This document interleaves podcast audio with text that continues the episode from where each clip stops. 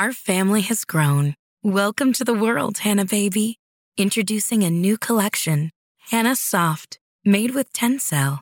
It's so breathable, with stretchy comfort for all of baby's first moments. And it's cool and gentle on their skin all year round. Entrusted Hanna quality for your most precious gift.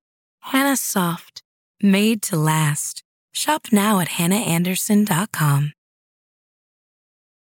When you need mealtime inspiration, it's worth shopping Kroger, where you'll find over 30,000 mouthwatering choices that excite your inner foodie. And no matter what tasty choice you make, you'll enjoy our everyday low prices, plus extra ways to save, like digital coupons worth over $600 each week. You can also save up to $1 off per gallon at the pump with fuel points. More savings and more inspiring flavors make shopping Kroger worth it every time. Kroger, fresh for everyone. Fuel restrictions apply. Welcome to the Your Village podcast, Parenting Beyond Discipline. Your Village is the most comprehensive site for evidence based parenting classes available on demand at yourvillageonline.com. Our 50 plus classes give parents the foundation, steps, and tools for creating strong, healthy relationships with their children, resulting in responsible, cooperative, happy, and successful children and families. My goal is to help parents support their children in finding and reaching their own unique potential. The podcast is a place to learn about all things parenting and get your questions answered. I'm your village founder and your host, Erin Royer. Hello, everyone. Today, I'm going to cover four common expectations that parents often have that can create a lot of frustration. Now, these are four areas where I've been continually asked about over the years. So, I wanted to share them with you today and give you some ways to understand and approach these four areas more skillfully. Hopefully, it will fill you with some relief and confidence when you deal with them with your children. The first area is empathy and apologies. A majority of parents today are keenly aware of just how important emotional intelligence is to our children's happiness, their well being, and their success in life. Empathy being one such aspect of emotional intelligence. Empathy allows us to become excellent communicators, effective inspirational leaders, and have much more rewarding relationships. So it's no wonder this is a very important trait that parents want to nurture. But what is empathy? Empathy is our ability to feel what other people are feeling, to understand their perspective in a given situation. Parents often feel frustrated when their child seems to be lacking empathy. From the toddler who pulls the dog's hair, hits their sibling, grabs a toy from another child, hits or yells at their parent, a child who refuses to apologize or does so begrudgingly but has no real empathy behind it whatsoever, to children who laugh when their parents try to get stern, coach, and dole out some kind of discipline. So, first, I'm going to take you on a journey of the development of empathy. Then I'm going to give some tips on helping children develop empathy and how to handle apologies so your child can develop the skill of sharing their empathy with heartfelt apologies when the situation actually warrants. So, the first piece of developing empathy is developing a sense of self. We can't even begin to understand the concept of the other until we have a strong concept of self. Who am I? This begins in infancy and peaks around age two and a half. It starts with an understanding of I am a separate person from my caretaker. And language is very telling sign of this stage of development. This is when you hear a lot of this language me, my, mine, right? Not just around toys, but around parents too. My mom, my dad, my house. This is an important piece of development. Your child feels their things are an extension of themselves. It's a reflection of themselves. So, someone else playing with their things is very unnerving for most toddlers. They are not just playing with my truck or my teddy, they're playing with an extension of me. I don't trust that that person will take care of this very important aspect of me. They don't care about it the way that I do. You also hear a lot of no and oppositional language. This is the development of self. I'm figuring out what's important to me and that I can actually say no. This strengthens the sense of autonomy and sense of self. Once this peaks, again around two and a half, and then it starts to wane, then they begin to understand and start to get more curious about the other. That other people have different interests, feelings, and needs from mine. Empathy starts to develop around the age of three to three and a half. And when given the opportunity to develop a strong sense of self and then a strong sense of empathy, it's pretty fully developed by the age of nine or 10. So, knowing this, we can give children a lot more room to develop empathy and set up expectations that are age appropriate. So, I'm also going to go back here a second because I meant to mention when I was talking about the development of self that we can't recognize feelings in others until we recognize the feelings ourselves. It's like if we don't have a vocabulary for something, there's no way we can understand what someone is saying. So, babies, for instance, have very few emotions, so they're not going to understand the wide range of emotions.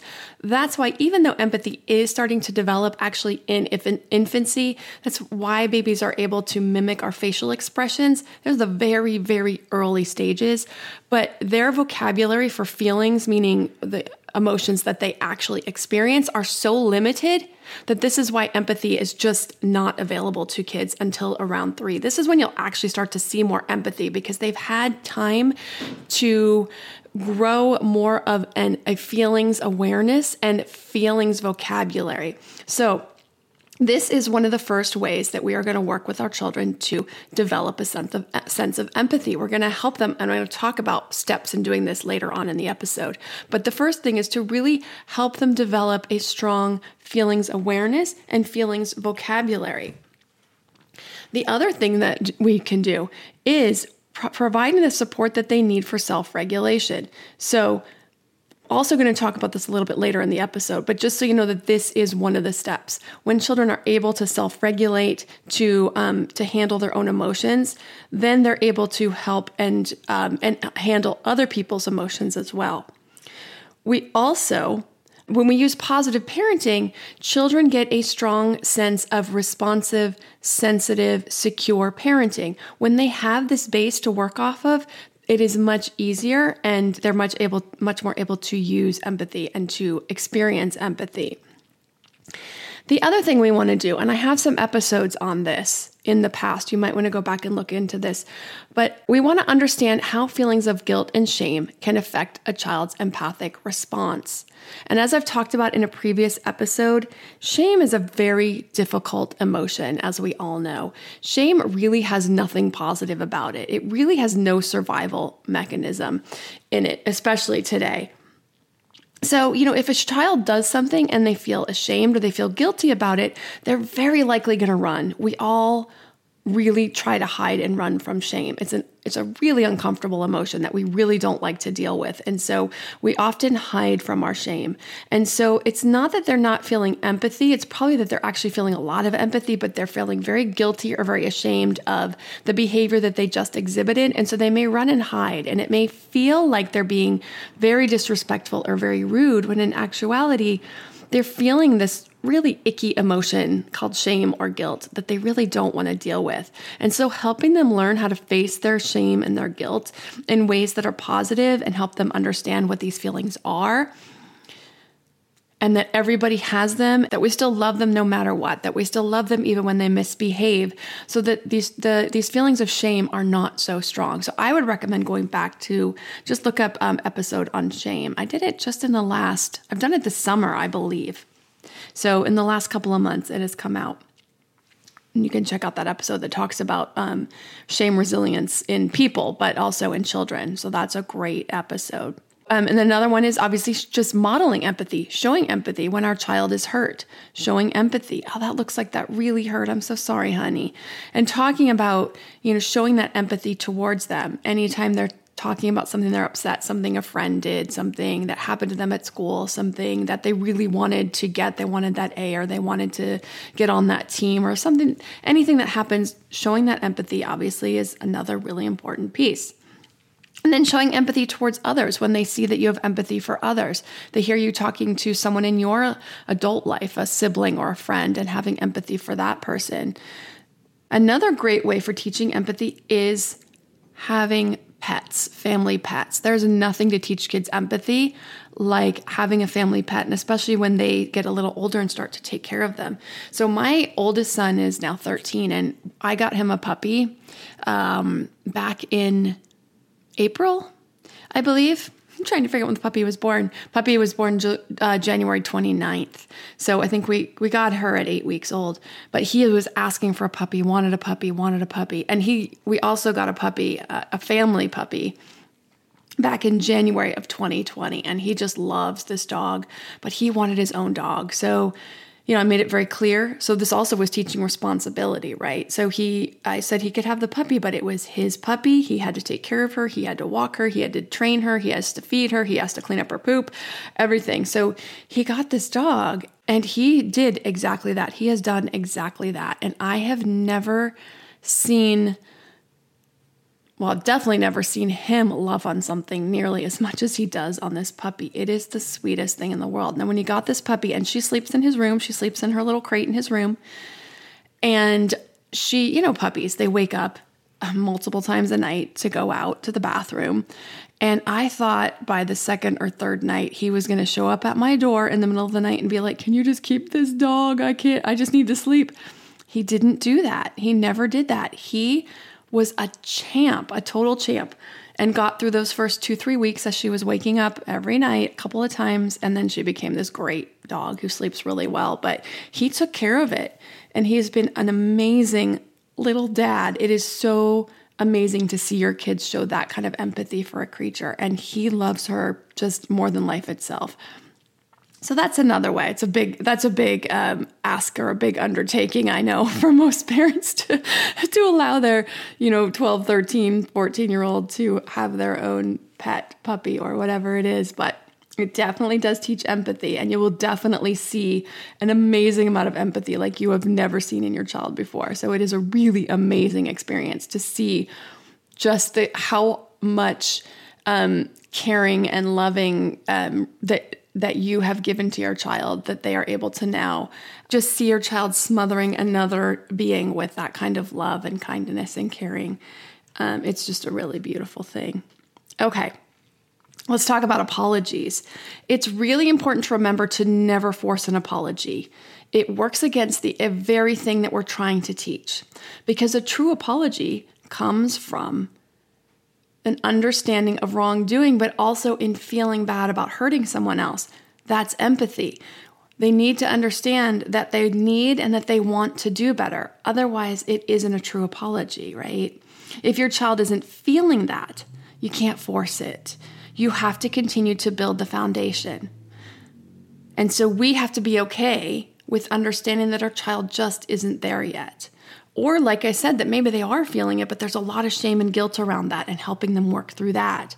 So, children under four will rarely be emotionally developed enough to give a true apology. They can, but uh, most children are not. So, allowing for that will make this a lot less frustrating and anxiety provoking when the minute your child, your three, four year old, hits another child or grabs a toy and doesn't go, oh, sorry understand that this is a process and it does take some time to develop and that's the empathy piece. And so at four it's just started right? It starts around three three and a half. So when they're four four and a half they're still in the beginning ages and stages of developing their empathy their true empathy. So for age five and up if you've laid a solid foundation for developing empathy, they can start to show true heartfelt apologies, but not always. They may need to feel heard and understood first, right? If they feel like they were wronged, like their feelings were hurt, and that was the reason that they reacted the way that they did, if they have felt slighted in some way and acted out of feeling misunderstood or slighted, until that feeling is cared for, they're often unable to feel empathy about their reaction to that slight. So, just to give some perspective, even at 11 years old, my daughter can really struggle with this from time to time. If she feels she's been wronged, she can react without thinking. And in that moment, she has no interest in seeing her own wrongdoing until she feels seen or heard about what was said or done to her that hurt. And now she does tend to overreact, so that is also something that we work on. But just know that if your child is not ready to apologize, it's very often because of guilt, shame, or because they feel they've been slighted and they're still feeling hurt themselves. And so once that gets fixed, then they un- then we can start to explain like even when you get hurt or even if someone says something that hurts you, it doesn't mean that we react in a way that hurts back, right? We don't strike back. We address what they've said and talk to them about that, right? But that takes a lot of maturity and that takes time to work through that. And there's a lot of adults that aren't very good at that. So if you're able to teach your child at tween and teen years to be able to handle those types of things in a very mature manner, addressing when someone hurts them in a way that's very mature and responsible rather than just reacting, you're doing an amazing job. So, when it comes to apologies, you're going to offer the opportunity but not demand it. So, you might want to say something like, When you took your brother's toy, it made him very sad. Look, take a look at his face. Do you think he looks sad? It would be nice if you said you're sorry for taking the toy. Now, as my kids got older, I would then just say, Look at your brother's face. How do you think he's feeling right now? So instead of feeding them the emotion, I would then invite them to take a look at the other person. And we I still do this now because sometimes this will still happen where somebody will say something that's hurtful and I'll be like, I want my my older one does this where he's joking around. He's the older brother. He thinks he's being funny, but he says things that are hurtful. And I said, I want you to look at your brother's face right now. Tell me what you think he's feeling. And and then he, you know, invariably feels very bad and feels upset and hurt and doesn't just not his intention at all. So he immediately apologizes and learns not to say certain things that might be hurtful. So, this is a perfect opportunity to teach empathy, teach children how to read the clues of other people's emotions. Now, I know this can be really hard when we feel this pressure to show other parents we're raising kind, caring, empathetic children, to not feel compelled to demand that apology. But try to refrain from feeling responsible to the other parent or the other child to get an apology right away and instead to the process of developing empathy and teaching proper apologies. So, I also feel like by talking about how the other person feels, sad or mad, and then inviting the apology, it shows that you aren't ignoring it, but you're using it as a teaching moment, that you are working with your child to build, to build empathy, to build these skills, these emotion skills, which is a perfectly beautiful and wonderful way to handle it. So, falling right along with this very same topic of development of self, the second area I see parents get very frustrated is when they're trying to teach sharing. When we have a goal of raising children who are kind and empathetic and not selfish, sharing is really important. But when a toddler is in the midst of that development of self stage that I talked about earlier, trying to explain sharing is, again, like a vocabulary they just don't have. It's like trying to explain what it's like to see reefs and fish and turtles swimming under you when you're snorkeling to someone who's never even heard of the ocean. It is such a foreign concept. It's not going to go well, it's not going to go anywhere. It isn't until about the age of three and a half that we can start with turn taking with a timer, or as a parent, you can do this. You can work with your child and you can help them stretch this idea of taking turns. And you can gauge their level of anxiety and frustration and having them wait for their turn. So you see this toy that they really like, the blue train, and you know that they really like it. So you pick it up and you're like, oh, the blue train. I really like the blue train. I'm going to play with this for a few minutes. And you're going to run it along the tracks or do whatever it is you do. And you're going to gauge their level of anxiety or frustration about wanting that toy. And then you want to push them just a little bit, but definitely not over the brink. So you're going to push them a little bit past their comfort zone before you go, oh, that was a nice turn. Now it's your turn and hand it back. This is something that you can work on when they sit down to play and help push that a little bit more and a little bit more. Again, around three to three and a half, you can start doing that. But before this age, without having any expectations before that age for any kind of turn taking or sharing, and then some patience and practice with turn taking, and it's about managing those expectations and planning accordingly for play dates. So, putting up toys that are especially important to your toddler, staying very present during the play. Now, be aware that most kids under three actually don't even really engage in play together. They engage in what's called parallel play. They play alongside each other. They might even play something similar or just sit near each other and both play, but they rarely interact during play. They don't do much handing of toys back and forth or collaboration of any kind. But some toddlers will really struggle with the sharing, and some toddlers don't seem to notice another child playing with their blocks at all. So, knowing your child, it's okay to put play dates on hold at your house until your child has some time to develop and move past the me, my, mine stage. If they're easily upset, if they struggle to let other kids use their toys, and it's really just a big frustrating hassle, okay to put that on hold and wait till they're a little older and more ready to start sharing their toys. Then, once they hit three, three and a half, beginning to work on that turn taking. And then a child who develops a strong sense of self and security will then easily, again, like I said, move on to developing an understanding of others and empathy. Sharing will become easier because they just they have to walk before they can run.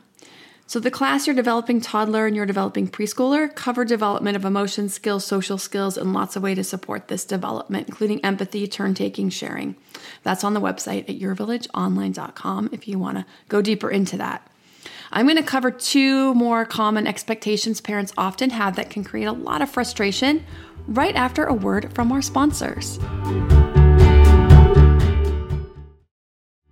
This episode is sponsored by ByHeart. ByHeart is an infant nutrition company whose mission is simple make the best formula in the world. Using the latest in breast milk science, ByHeart created a clinically proven, easy to digest infant formula that's made with organic, grass fed whole milk, certified clean ingredients, and features a patented protein blend that gets closest to breast milk.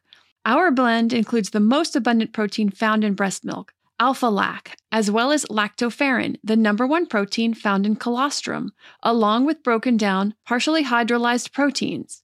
ByHeart is an easy to digest formula. In addition to its patented protein blend, our formula includes prebiotics and an 80 20 whey to casein ratio, like in early breast milk, which is tailor made for a newborn's digestive system. ByHeart is the only US made infant formula to use organic, grass fed whole milk, not skim. Curious about ByHeart? Redeem your welcome offer at byheart.com slash podcast with the code parenting for a limited time. Additional terms and conditions apply. Our family has grown. Welcome to the world, Hanna Baby. Introducing a new collection, Hanna Soft, made with Tencel. It's so breathable, with stretchy comfort for all of baby's first moments. And it's cool and gentle on their skin all year round. Entrusted Hanna quality for your most precious gift. Hanna Soft, made to last. Shop now at hannaandersson.com.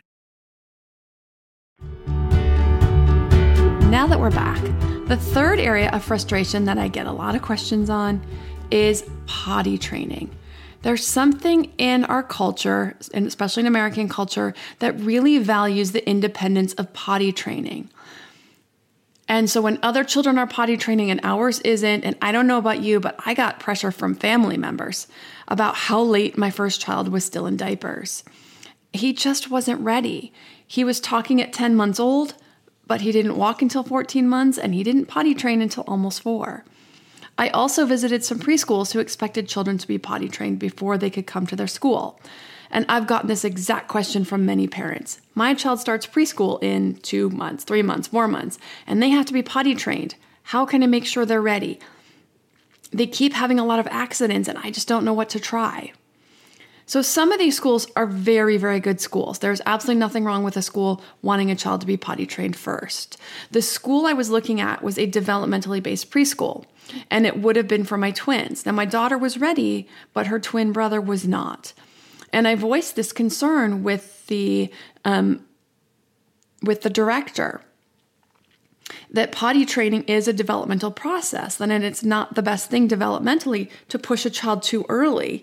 And the director wholeheartedly agreed with me. She said for them it was just a matter of staffing and they just couldn't handle the extra manpower it took to change diapers to you know leave a group of kids for one of their um, teachers to have to go and change diapers so for them, it was just their policy that if they were going to come to the school, they had to be fully potty trained, and that was just the choice that they made.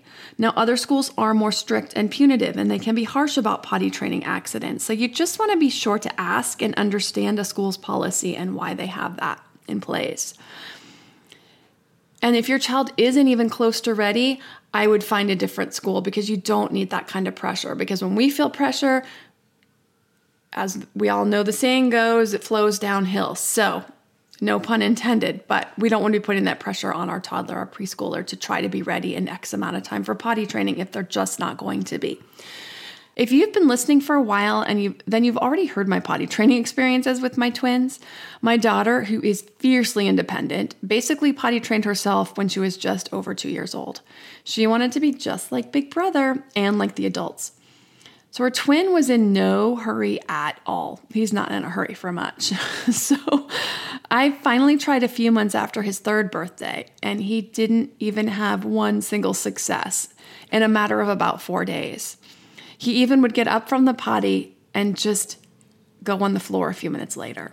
He was perfectly willing, though. There was no pushback, he had no problem wearing the underwear, but he just wasn't ready. So we got put him back in the pull ups and gave him some time to mature. Two months later, I tried again, and boom, it was like magic. He never had a single accident since that day. I kid you not. He was the easiest kid to potty train because I waited until he was ready. I tried to push my older one too early. That's why I talk about that. Pushing early is just a recipe for frustration. He just wasn't ready, and we had a lot of accidents. It was very frustrating. My family was putting pressure on me to get him trained. He was so old. Why wasn't he potty trained? So, if I had to go do it again, well, I would do it like I did with my with my second son, just the way I did it because it was super easy. Wait till they're ready, wait till you see the signs. So let's talk about that. With the potty training.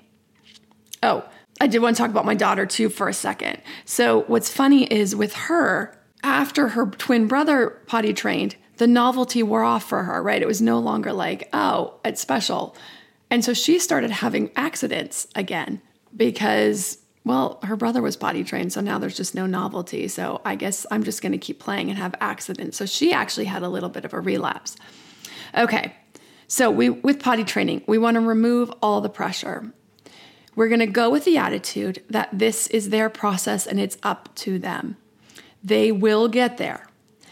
So I know it's hard. We adults are so ready to be done with diapers. I did um, I did cloth diapers and I, you know, I was done washing diapers and separating diapers and folding diapers and putting diapers together and pulling diapers apart. I know how that gets. I had three in diapers. It's so when we're done, we're done and we want them to be ready. But I promise it won't last forever. I promise they will get there and they'll get there a lot faster with no pressure than they will with pressure. So, trying to keep that pressure all the way off, the attitude of, I know you're going to get this when you're ready. And that allows them to feel free to try it without feeling pressure. They're a lot more likely to do that. So, because what happens is when we pressure them, when they're not physically or emotionally ready, it'll backfire because they push back harder. They're going to wait longer because they're afraid if they show any interest in the potty, they're going to start getting pushed again. And they don't want that. So when they might have had interest and they might have wanted to try it, they're going to be like, "Oh, everybody's going to be all on me about getting to the potty, so I'm I don't even want to I don't want to think about it right now." So we want to approach it very lightheartedly. We're going to teach about the process. So if your child follows you into the bathroom, and toddlers often do, we can talk about our potty process, what the steps are. I'm doing this now, now I'm doing this. This is the toilet paper, this is how I use it. You can read books about potty training. You can let them play potty training with a special lovey. You um, then you might want to look for pre-readiness signs before engaging in too much talk or play around potty. So, like a potty training doll, toys, or books around potty training. So, some pre readiness signs are when your child shows a curiosity about the process, like following you to the bathroom and asking questions. So, if they follow you to the bathroom and you start to talk about the process and they seem very disinterested, they're not ready. If they're interested in the process, and especially if they start asking questions, and also things like engaging in imaginative play around using the potty. Now, not every child is going to do all of the pre readiness signs, but you'll want to just look for some of these. Also, your child should be able to do three to four step directions, three to four things in a row. So you can do things like play the directions game.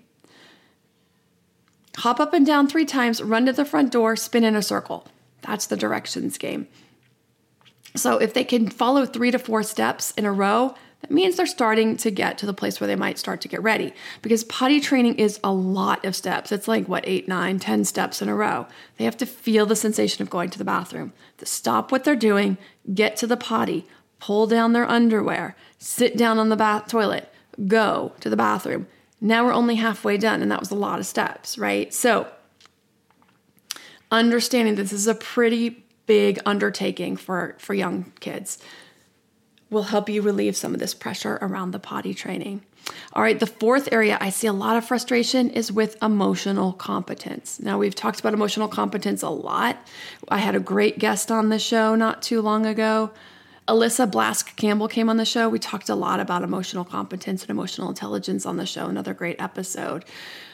So, for toddlers and even into the teen years, parents can get really frustrated about the level of emotional competence that their child is exhibiting in any given situation.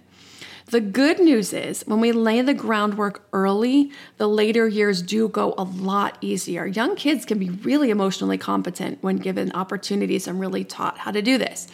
When it comes to younger kids, toddlers, and preschoolers, Sometimes parents will tell me, I have showed empathy, I have coached him many times on better behavior, and yet he's still hitting. What am I doing wrong? So I know this is a frustrating area, and it's partially practice and it's partially developmental. So patience and commitment to the process of teaching emotional intelligence to keep coaching, teaching better behavior, and then giving them a go to behavior. And Alyssa also gave some really great tips as well. But giving a go to behavior, because when we're upset, we need something to do with that energy. Because just the command don't hit doesn't tell me what to do with myself because they've got this energy, they want to get it out somewhere. They need to know what to do, not what not to do. So we want to give them a new go to behavior. We want to help them practice it and so that they can get into the mindset of doing something new. So we're going to commit. It will pay off huge in much earlier emotional competence. So by the time your kids are five or six, depending on the child, some take a little longer, they will be incredibly mature with their emotions and their emotional intelligence. So just understanding that depending on the child, even though four can be a lot better than three, some kids may still struggle. My younger son did struggle for a bit through the fours, but his siblings barely struggled at all to keep emotions under wraps at three and even two sometimes. They learned very easily and quickly. Now, whereas he just needed the extra coaching and the guidance and more really um, and some more hand holding in this arena. He also was diagnosed with ADHD at age seven, so I wasn't surprised to learn that he had this struggle because I'd seen the impulse control struggles that he had had starting a little earlier. Now, in addition to coaching after a child calms down, it's really important to remember two things. One, have them practice whatever skill you just taught, whether it's using words for feelings instead of hitting or lashing out in some way, you want to make them practice. So you can make a statement, then have them repeat it. Next time this happens, what are you going to do? They may something say something like use my words. If they don't, you can tell them. Next time this happens, you need to use your words. Now we're going to practice. Tell me what you will say. And if they don't know, you could have them repeat a suggestion that you give, or as they get a little bit better, they'll be able to come up with their own. This practice sets up the neural pathways for the new behaviors. We're creating a new path in their brain for a new behavior so they don't keep going back to the same path and the same behavior. It takes some time and it takes some practice, but very soon it will take hold. Secondly, you want to work on these emotion skills during times of calm. We want to teach it just like any other skill. It is one of the most important skills we will ever teach. Learning to recognize emotions and have names for them are the foundation for good social skills and, of course, for empathy. So, we want to read books about emotions, all the emotions, the happy and the joyful ones, and the not so happy ones like anger, frustration, hurt, disappointment, jealousy, shame and guilt. We want our kids to have a wide emotional vocabulary. We want to play games around emotions. Now, Alyssa on her show, where when she came on my show, talked about having flashcards for emotions, emotional flashcards. You can do art around emotions. You can give an emotion and have your child draw or paint that emotion. You can put on music and have your child tell you what feeling the music sounds like to them. You want to talk about your emotions, the good, the bad, and the ugly. Not oversharing, of course, in a very age appropriate way. You want to talk about other people's emotions that you see out and about in town. Wow, that man looks really sad. I wonder what just happened to him. Or wow, those two friends just ran into each other. They look so excited to see each other. I hope that you found all this information really helpful. I know it was a lot. If you want to follow on social, I'm at Your Village Online on Instagram. I'm going to be putting up a lot more video, video tips on that account. Also, it's Your Village on Facebook. If you have any questions or comments you'd like to send in, you can send an email to podcast at yourvillageonline.com. Thanks for listening and see you next week. Our family has grown. Welcome to the world, Hanna Baby. Introducing a new collection, Hanna Soft, made with Tencel. It's so breathable, with stretchy comfort for all of baby's first moments. And it's cool and gentle on their skin all year round. Entrusted Hanna quality for your most precious gift. Hanna Soft, made to last. Shop now at hannaandersson.com. Our family has grown. Welcome to the world, Hanna Baby. Introducing a new collection, Hanna Soft, made with Tencel. It's so breathable, with stretchy comfort for all of baby's first moments. And it's cool and gentle on their skin all year round. Entrusted Hanna quality for your most precious gift. Hanna Soft, made to last. Shop now at hannaandersson.com.